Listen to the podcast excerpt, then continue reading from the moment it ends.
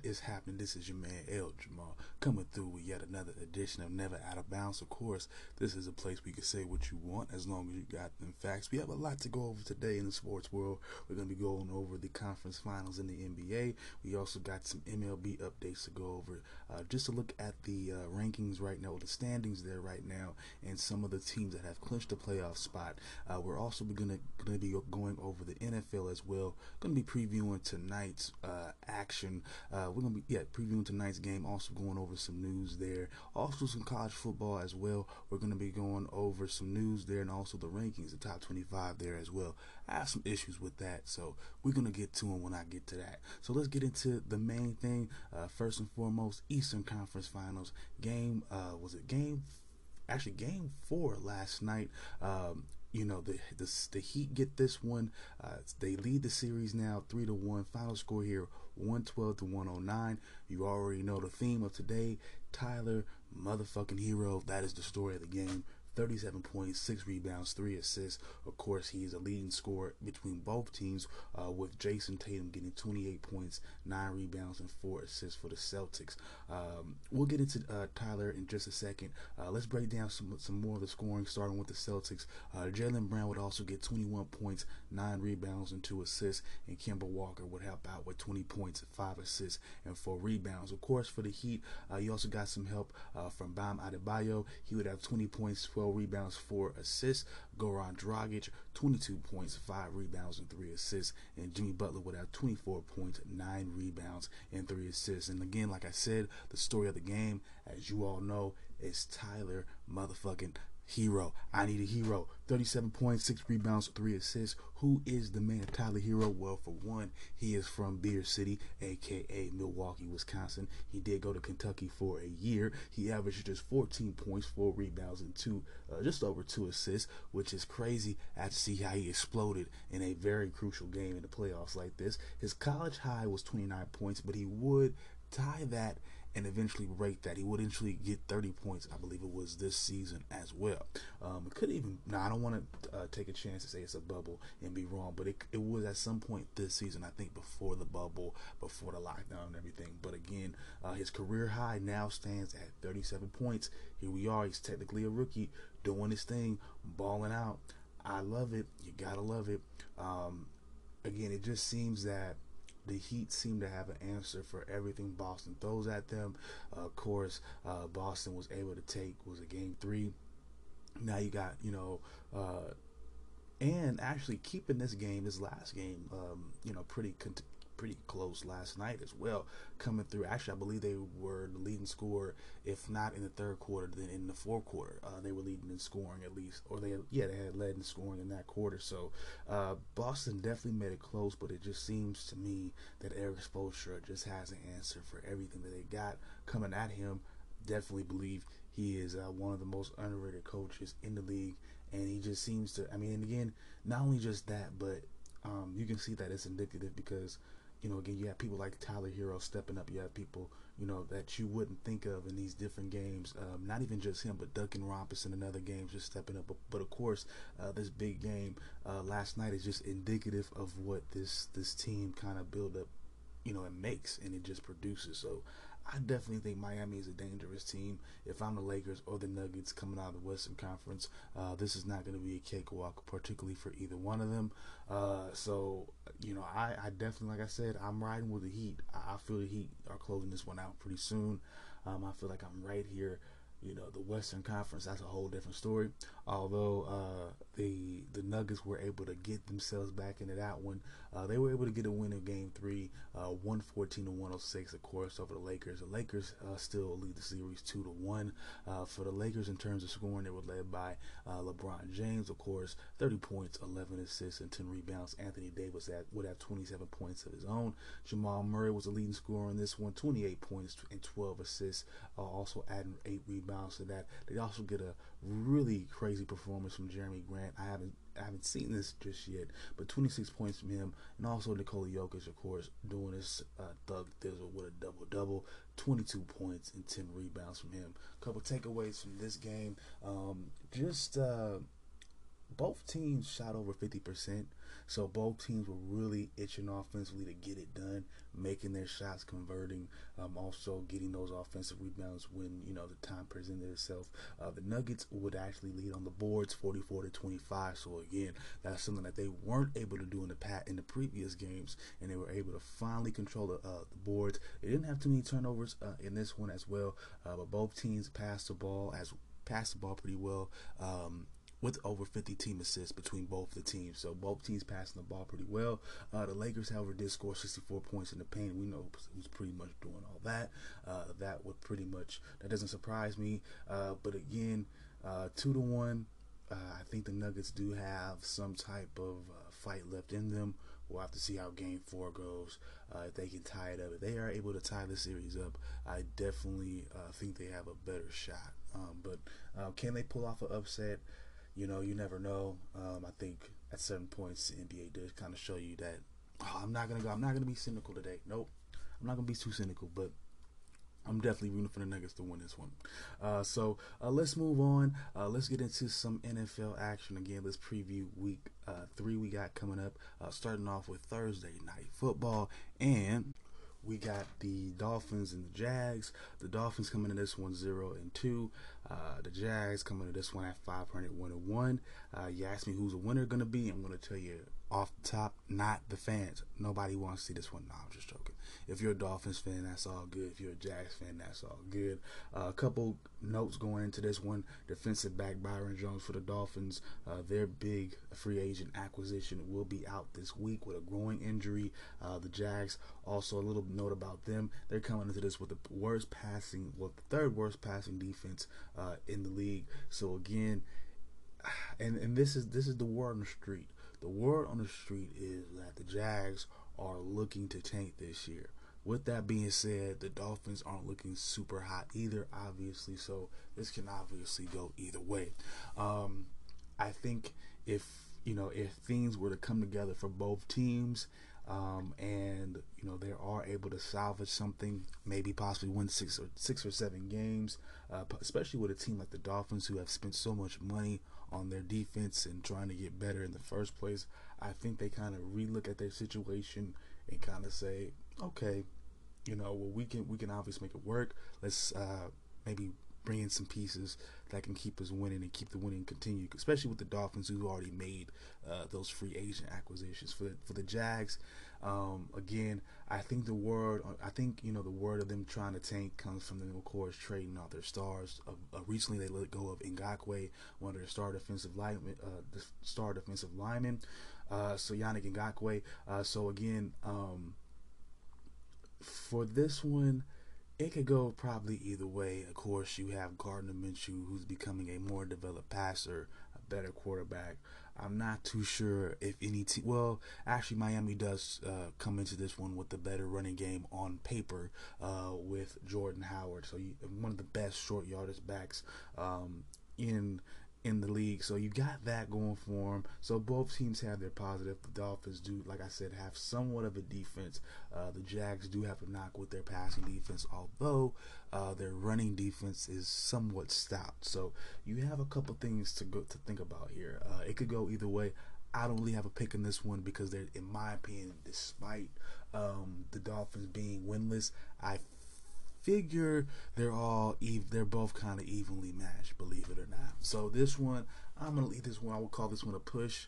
I'll just wait for this one to play itself out. Uh, for the news, uh, we already know about the big news, uh, especially coming from LA. Uh, they, the Chargers did Tyrod very dirty. Uh, the team doctors accidentally punctured uh, his lung right before kickoff versus the Chiefs while trying to inject him with a pain medicine into his cracked ribs. Now, um, it's just the reason why I just reacted like this is because it's like they did them dirty. Is because you hear so many horror stories about black people in the medical environment and with doctors and how they misdiagnose this or they improperly do that. And it's just so easy to say, damn, that's just fucked up. And it's just always a case, you know, where, you know, he's in a situation where he could be a starting quarterback, but they've already drafted, you know, this white quarterback and not even saying a, a, white quarterback in general, but just a quarterback. You know, like I don't want to make it like that, but it's always a case when they bring him in, they've already drafted another quarterback, so it's like he's just basically here just to keep the seat warm for that that new quarterback. Anyways, in the minute he struggles, or the minute something happens, he's you know relegated to whatever. You know, and uh, head coach Anthony Lynn said that the injury is not career ending, although uh, he is on an indefinite timetable of when his return can be, so there is no rush. Uh, but apparently his career is not over. Uh, Tyrod, Tyrod would originally suffer his cracked ribs in the Week One matchup to Cincinnati. Uh, he would finish that game, but and he wouldn't even have an initial MRI until the next week. So again, I don't know if that's on his accord, if that or if that's on the Chargers saying, "Look, you're okay. You played through the game. You should be okay." I don't know who's to, to, to get after that. He should have been at an MRI. We should have been know what was going on with him. The fact that they didn't rush that, the fact that they didn't really take that due diligence, in my opinion. Again, I don't know who who it fell on in that situation, whether or not it was Tyrod's decision or the team's decision. If I'm the team, I don't really care what my player says. If there was some type of injury, I'm going to have to go in and do some more investigation and figure things out. Uh, that is what the NFL Players Association is doing as we speak. So we'll find out. You know, if there's, of course, I, I don't know if they're gonna just uncover some foul play, but if there were to be some, I, am figuring they'll they'll figure they'll find it out. Um, as far as uh, some weekly, what I like to do when I preview week three, I do like to go. This is a new thing here. I like to go over the players of the week uh, on both, or I'm gonna start doing it in both conferences, trying to make it also uh, defensive or offensive too, so it's not you know just heavily offensive one week or heavily AFC. I want to keep things certain, certainly balanced, and then also I'm going to go uh, with my game of the week as well. Uh, my best game of week uh, week two. So let's get right into that.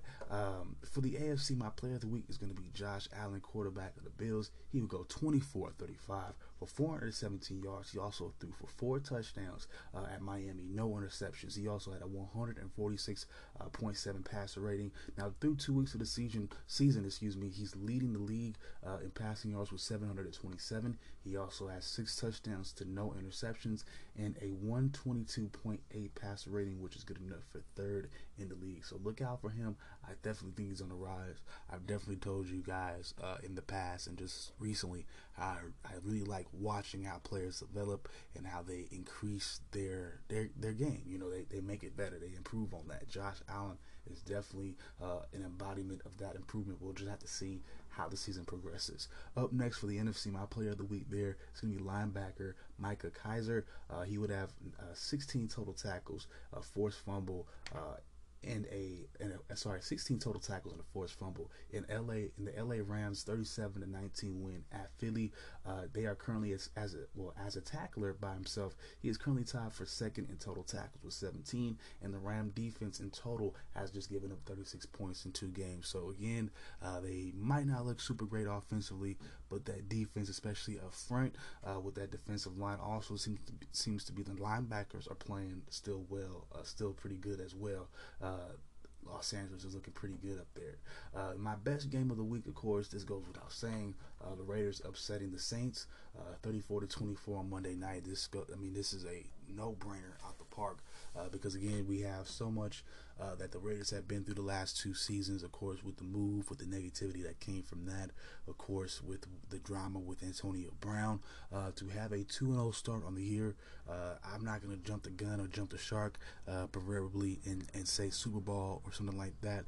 Uh, but I definitely think wild card. I do think playoffs. I do think, you know, 10, um, possibly, possibly. So again, possibly 11 wins. Uh, I definitely see between nine and ten. Again, I definitely see a wild card. Um, this team has a lot of potential. Uh, they showcased that. I think they improved on the defensive defensive side mightily between the first game and the second game. Um, it's almost night and day because you figure, uh, you know, Drew Brees would have an even better offense uh, than Carolina, but it looks like the Raiders were able to to check him a little bit, force him into some bad passes, pressure him as well. Um, again, they were without Michael Thomas, but again, uh, Drew Brees is a seasoned quarterback, uh, veteran quarterback. On top of that, seasoned veteran quarterback, and his receivers, uh, despite not having uh, their their main go-to guy, that receiving unit is a cohesive unit and they are product they can be productive. So it was just a product of the Raiders actually stepping up in a lot of different ways, especially on the defensive side and in the secondary more importantly because that would have been our biggest Achilles in that game. That in my opinion, that would have probably been the reason if we were to have lost, that's where we would have probably been exploited at. So I have to give the, the Raiders a lot of credit. Um, again, there's a lot to take away from maybe Drew Brees' uh, performance. Uh, again, you know, I, he's I mean Alvin Kamara still had a decent game. Um, you know, I believe there were still some sacks given up on our on our on our side on our offense. So again, there's still things to work out. Uh, it wasn't that we were world beaters or that you know um, necessarily that Drew Brees is this old man or he's withered or whatever. But I do feel like this team is coming together. It's gonna take a while. I don't think I think we're enough, we're on a level enough to give the Chiefs a run for their money possibly even split the series. But we'll have to wait and see. Uh, definitely with the injuries to the Broncos, uh, you know the situation in San. Uh, La- oh, sorry, not to say San Diego, but with the Chargers, um, the LA Chargers now, um, in their situation. I mean, there's there's a possibility that we can really turn some heads this year, get a get a good amount of wins, like I said, and definitely you know put us in position for a bigger run in the future. That's what I like about wins like this. And I, you know, I know it's hard uh, for people to look at it. I mean, it, and there's two different camps of people. I feel uh, when there's when there's a game like this for a team like the Raiders, there's a camp that you know will super, you know, the super fans, and I understand it. There's so much excitement, and there's going to be people that's going to say Super Bowl, Super Bowl, this, Super Bowl, that, and I do understand that that's a little bit unreasonable. Uh, but then you also have a group of fans that are saying that they're not necessarily Raider fans, but football fans that are saying, uh, well, it's just week two or it's just the whatever. You know, you can't put the win down. It doesn't need to be, you know, overstated either. This is a good win, and the Raiders are still undefeated. Y'all got to deal with it. All right, y'all. I'm gonna take a quick break. When I come back, I'll be going over some college football, and then I'll wrap everything up with an MLB update. All right, y'all. I'll be right back. All right, y'all. I'm back. Let's get into it. We're gonna get over some. We're gonna get into some college football. Let's start off with the top 25. Uh, coming in at the, uh, the top, the bottom spot this week is going to be Marshall. Uh, they are looking at a 2 0 record so far.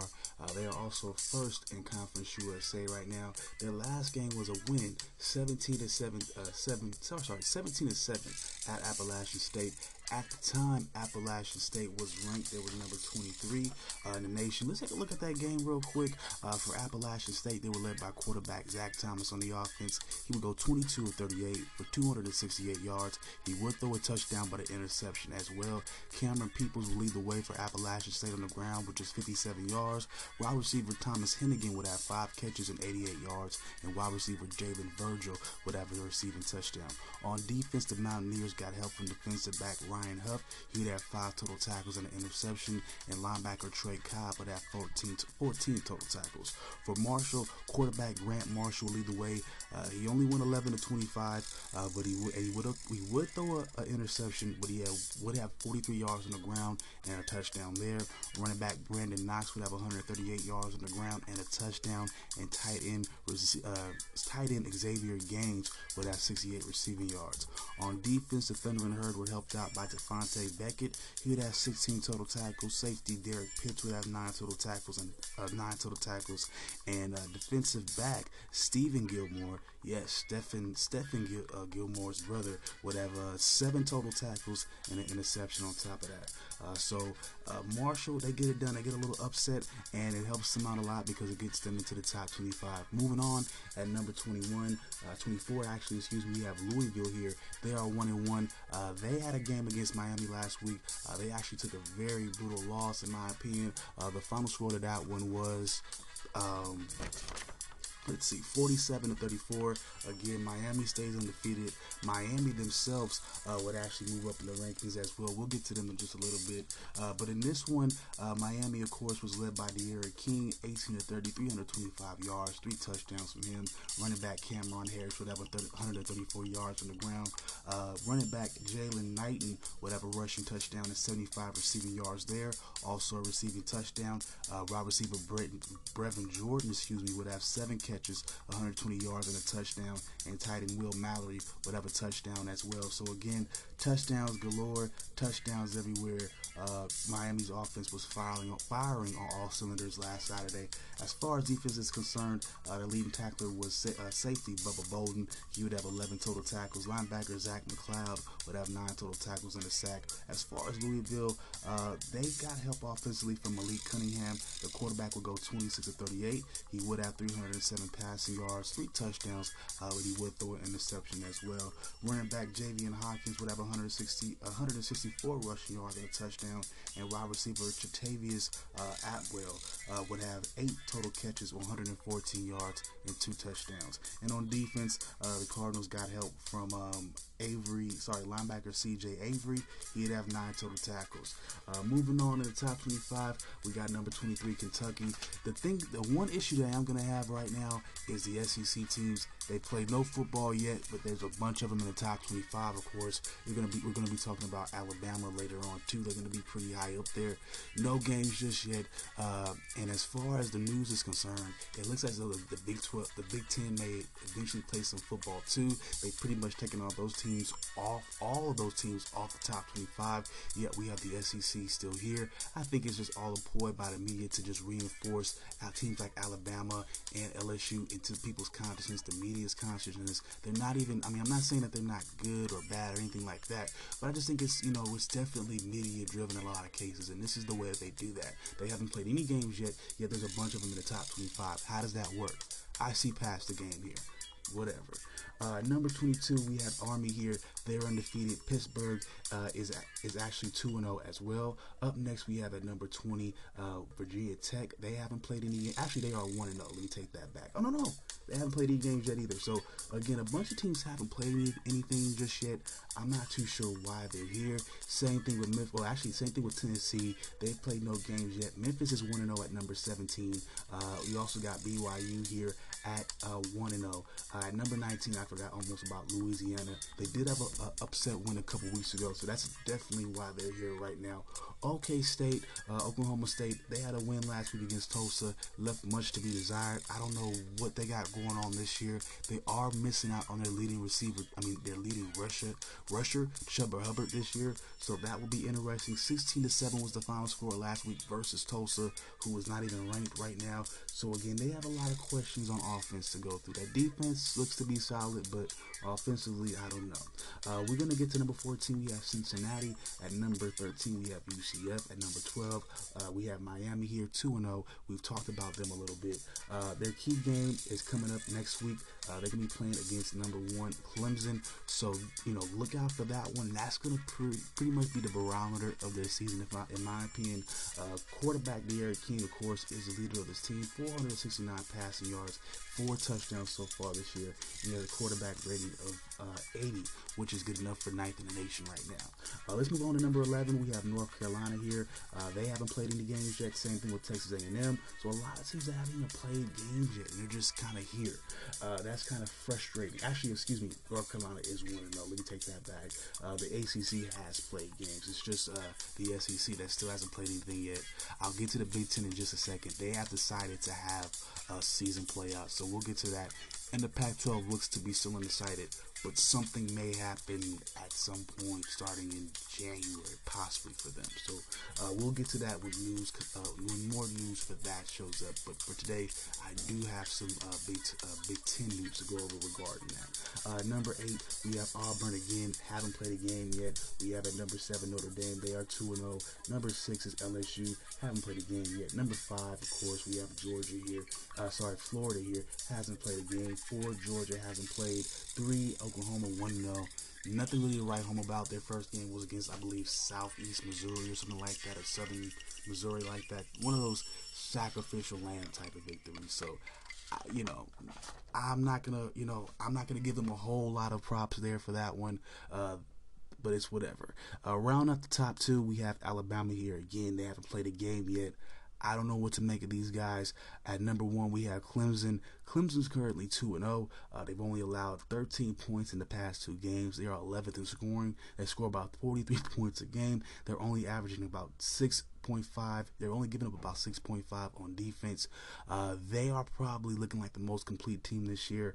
I wouldn't be surprised if they went undefeated again, at least in the regular season.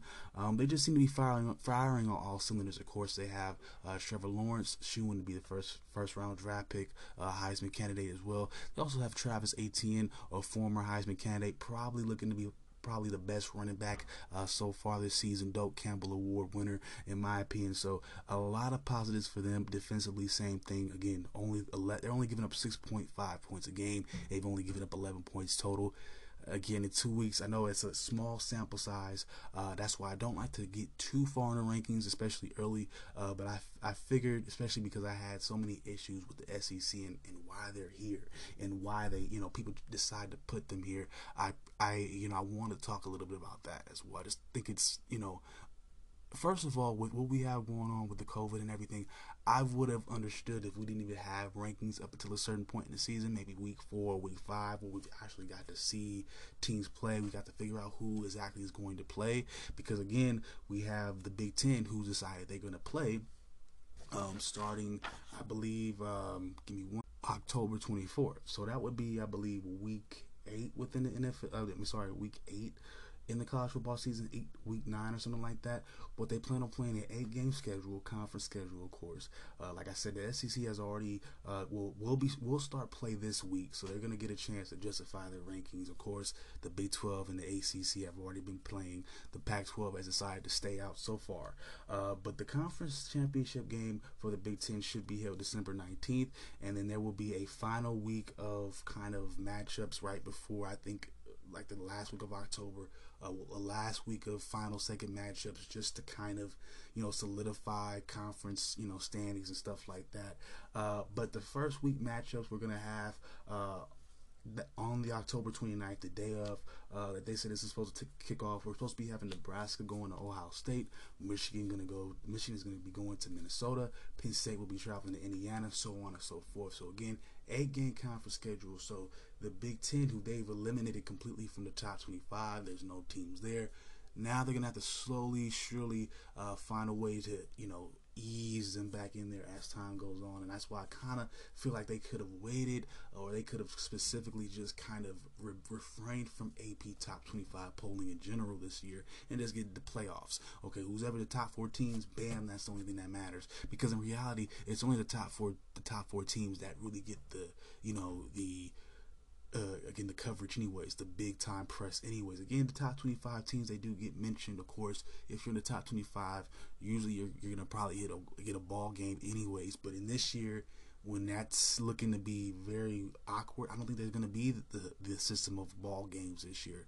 You know, like, like we're used to seeing, like the Gator Bowl, the Cotton Bowl, those extra playoff games. You're just going to probably get your the standard playoff uh, with the best four teams, and you go from there.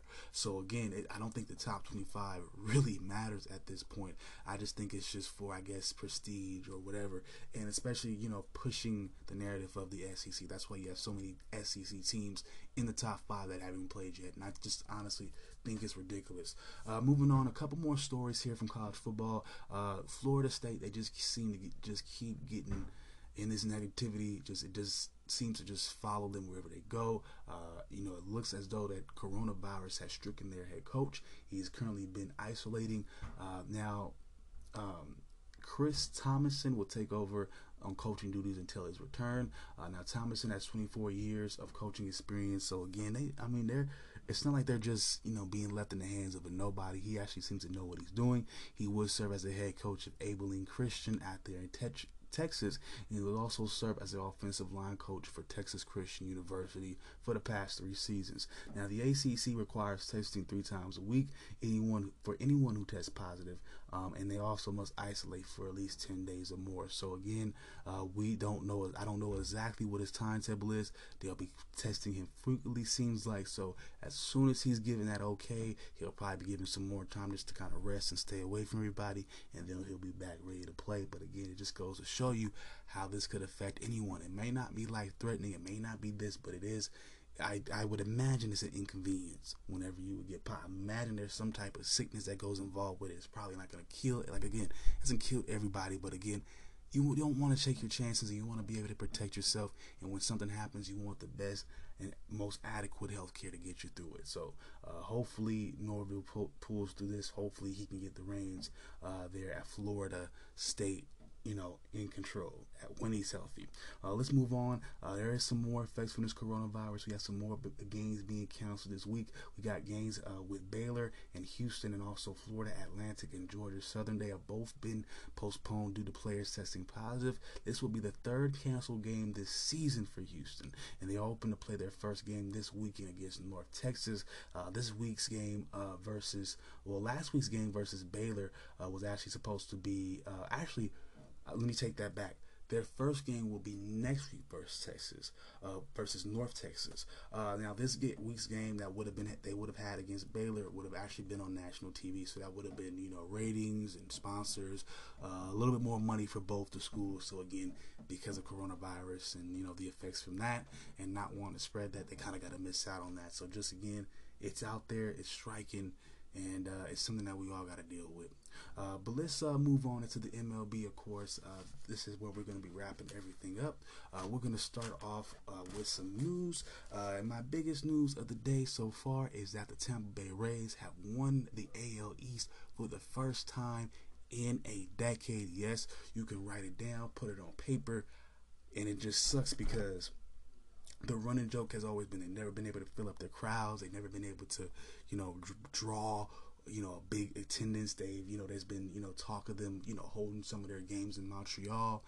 And it just so happens again, one of the best seasons is, is a season where can't nobody go to a game, period. So it don't even matter. So hopefully they drew a lot of TV viewership in the Tampa Bay area. That's what I'm hoping. Uh, but uh, anyway, they were able to beat the uh, New York Mets last night, eight to five. Again, this is their first divisional championship in a decade and their third in their existence. Uh, they uh, have held on to first place in the division since last month, and they are looking to finish the season with the best record and the first seed in the American League. Uh, the game was tied up until the sixth inning when right fielder and uh, Arozarena will hit a 2 1 homer. He'd also blast another home run in the ninth inning for good measure. Second baseman Joey Wendle would hit his fourth home run of the year, and center fielder Manuel Margot would score two runs on his own as well. For the Rays, this was their this was their ninth win in 13 games, and for the Mets, uh, this was their third straight losing seasons, despite them being so. Um, what's the word here? Profitable. We talked about them being sold last week for you know, X billions of dollars. So again, it don't stop people from getting rich off them, which is strange. But let's move on to some of the other scores from last night. Uh, we are coming to the end, of course, of the MLB season, this shortened MLB season due to the virus. Uh, but let's get into the scores from last night. Uh, we are e- we are finding out the equalizers, finding out who those conference champ or those divisional champions are. So let's get into it in the American League. Uh, actually, some inner league matchup, uh, inner league matchup between the Angels and the Padres. The Angels get the best of San Diego in this one, five to two. Up next, we have an NL, sorry, an AL Central matchup between the Indians and the White Sox. Uh, the Indians get the best of the White Sox in this one, three to two. Uh, however, uh, the White Sox remain two games in the two games up on the on the sorry the White Sox remain two games up on the Indians in the AL Central. 34 to 22 is their current record. The Indians are 32 and 24. For the for the White Sox, uh, they got a one-run home run for Edwin Encarnacion, who went one for four yesterday, and first baseman Jose Abreu would have a sacrifice fly as well. Uh, for the Indians, first baseman Carlos Santana will get two hits. He would also drive in an RBI as well. Right fielder Jordan Luplow would have a one-run homer, and uh, the sorry, designated hitter Franmil Reyes would have a sacrifice fly as well. Uh, for the for the Indians, pitcher Shane Bieber. I don't know if he's related to Justin. I don't know. Very interesting names. Five innings from him. I think he gets the win in that one. Uh, he would also give up two hits, but no on runs. He would also have three walks and also three strikeouts. As for the Indians bullpen, they would go the rest of the way, only giving up two hits and one run. All right, let's move on. Uh, we got the Phillies beating down on the uh, sorry beating down on the Nationals 12 to 3. That was an easy win there. We also got the uh, Rangers taking the L to the Diamondbacks 3 to 7. We got the Blue Jays beating up on the Yankees 14 to 1. The Mariners get it done against the Astros 3 to 2. I love how they're all burning burning and they're, you know, they're mediocre mediocre now. That's what you get for cheating, Houston. Now you get to be mediocre. See how it feels? How do you feel? Let's not dwell on that too much longer. The Reds get the best of the Brewers, six to one. The Cubs, uh, they come up short against the Pirates. I don't know how that happened. One to two is the final score here. The Braves get a win against the Marlins, nine to four, and solidify uh, that NL East championship. Thirty-four and twenty-two is their current record, and uh, the Marlins are now twenty-eight and twenty-eight after last night. Nine to four was the final score there for the Marlins. Uh, they got a one-run homer from first baseman Jesus Aguilar. They also got uh, a, sorry, they also got a two. They also got two hits in an RBI uh, from Brian Anderson. Actually, he hit a, a one-run homer as well. Right fielder Louis, uh, Lewis Brinson would have a one-run homer, and second baseman Jon Berti would have a sacrifice fly. In terms of pitching, it was a struggle for the Marlins. Sixto Sanchez will get the start, but he would only go for three innings, uh, giving up four hits and four runs. He also only had two strikeouts. He also gave up four walks as well. Uh, and the bullpen did not you know, do so well either. Uh, it was headed by Josh Smith, who would get five innings. And actually, would give up five earned runs in just one inning. So again, struggles uh, for the Marlins in terms of their pitchers. Uh, not a good day for them. Moving on to the Braves, uh, they got help offensively from first baseman Freddie Freeman. He would go three of five in that game yesterday with a two-run home run also three runs in total. Uh, second baseman Ozzie Albies would, would go three of four with a solo home run. Shortstop Dansby Swanson would go two of four with a solo home run. He'd have three total RBIs. And also third baseman Adeiny Hechavarria would have two total RBIs himself on two hits. In terms of pitching, Max Fried would hurt his ankle in the first inning and got pulled. But in terms of the bullpen, they stepped up for the team uh, with Luke Jackson going for four of those innings, giving up three hits but only two earned runs runs and five strikeouts, and the rest of the bullpen uh, sticking up after him, going the rest of the way, only giving up one extra hit, no strikeout, uh, sorry, no earned runs, and also five strikeouts to ma- to match up with Jackson's. Uh, let's move on. Uh, we have the Orioles uh, taking another L here to the Red Sox, not surprising, nine to one. Uh, we have the Twins uh, beating the Tigers and actually uh, moving to first place in the AL Central. Seven to six was the final score there. The Royals get it done against the Cardinals, twelve to three. And finally, and of course, well, actually second to last game of the night, uh, we have the A's uh, getting the best of the Dodgers here. Uh, sorry, six to four is the final score here. And uh, for the A's, uh, they were led by center fielder Ramon Laureano. He had a two-run homer and three total RBIs. Left fielder Robbie Grossman would have an RBI double. Pitcher Sean Manaea got the start. He went for six innings, getting him earning himself the win, giving up six hits but only three earned runs and also four strikeouts. The bullpen would finish out the rest of the way, uh, going for three innings and just giving up one extra earned run. For the Dodgers, they were led by um, they got a two-run homer from first baseman uh, Max Muncy. They also got a one-run homer from third baseman Edwin Rios, and also center fielder Cody Bellinger.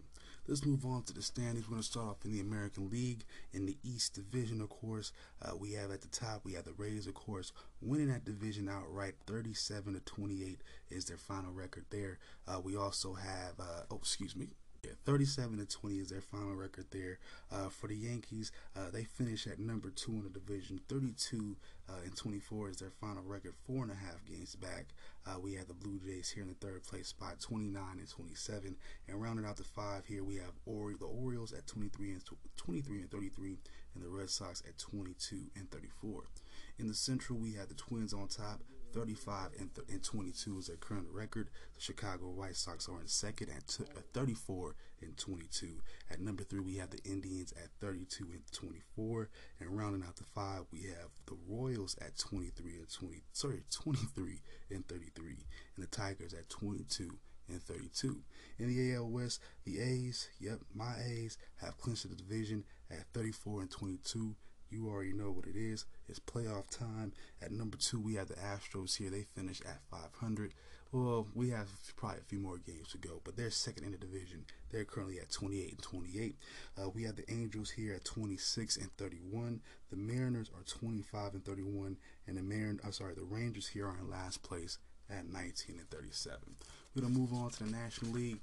In the National East, of course, uh, the Braves have clinched up that uh, division at 34 and 22. The Marlins finished at 500. Well, they're currently at 528 and 28. The Phillies are 28 and 29. And at the bottom, we have the Mets and the Nationals. Uh, Nationals, the Mets are 25 and 31, and the Nationals are 23 and 33. Uh, in the Central, we have the Cubs here on top, 32 and 24 is their current record. The Cardinals here are 27 and 26. The Reds are 29 and 28. The Pirates are the Pirates are here at the bottom here at 17 and 39, and at the fourth place spot, I just missed them. But we have the Brewers here at 27 and 28. In the West, we have the Dodgers here at 39 and 17. They have also clinched the division. The Padres are 34 and 22. The Giants here at the third place spot, 28 and 27. And the Rockies and the Diamondbacks bring out the bottom here. Uh, the Rockies are 24 and 31, uh, although they are currently beating the Giants now, if I'm not mistaken. And the Diamondbacks are 22 and 34. All right, y'all, I'm calling it a wrap for today. Uh, my next episode, at least on the podcast hype, uh, we're gonna be doing some uh, some some Donald Trump talk. Yep, it's been a minute. I'll give myself a break, but I'm gonna have to talk about all these uh, new revelations from him. I don't want to give up. I don't want to make a peaceful transition. I'm not gonna lose the election. I don't want to lose this election. We have a lot to talk about in terms of Mr. Sore Loser. I don't know what to make of all this. I've never heard this before. We're gonna talk about it here, and of course, don't forget about the verses that I'm working on uh, for the Godfather, Godfather and Mafia. I'm looking to be putting that out in a couple days. Just bear with me. Still working on the final touches, getting my clips together, my images together. So work, uh, just, just be patient for me, uh, with me. That'll be out soon on the YouTube channel, and I'm gonna go from there. Uh, of course, we had college football this week. We got to go over, of course, uh, Thursday night football, of course, uh, NBA conference finals. So I'm not going nowhere. It just takes some time. Just just bear with me, just a little bit. And thank you for the people that do. All right, y'all. If I anybody hasn't told you yet, I love you. Peace out, one love, and y'all have a good rest of y'all day.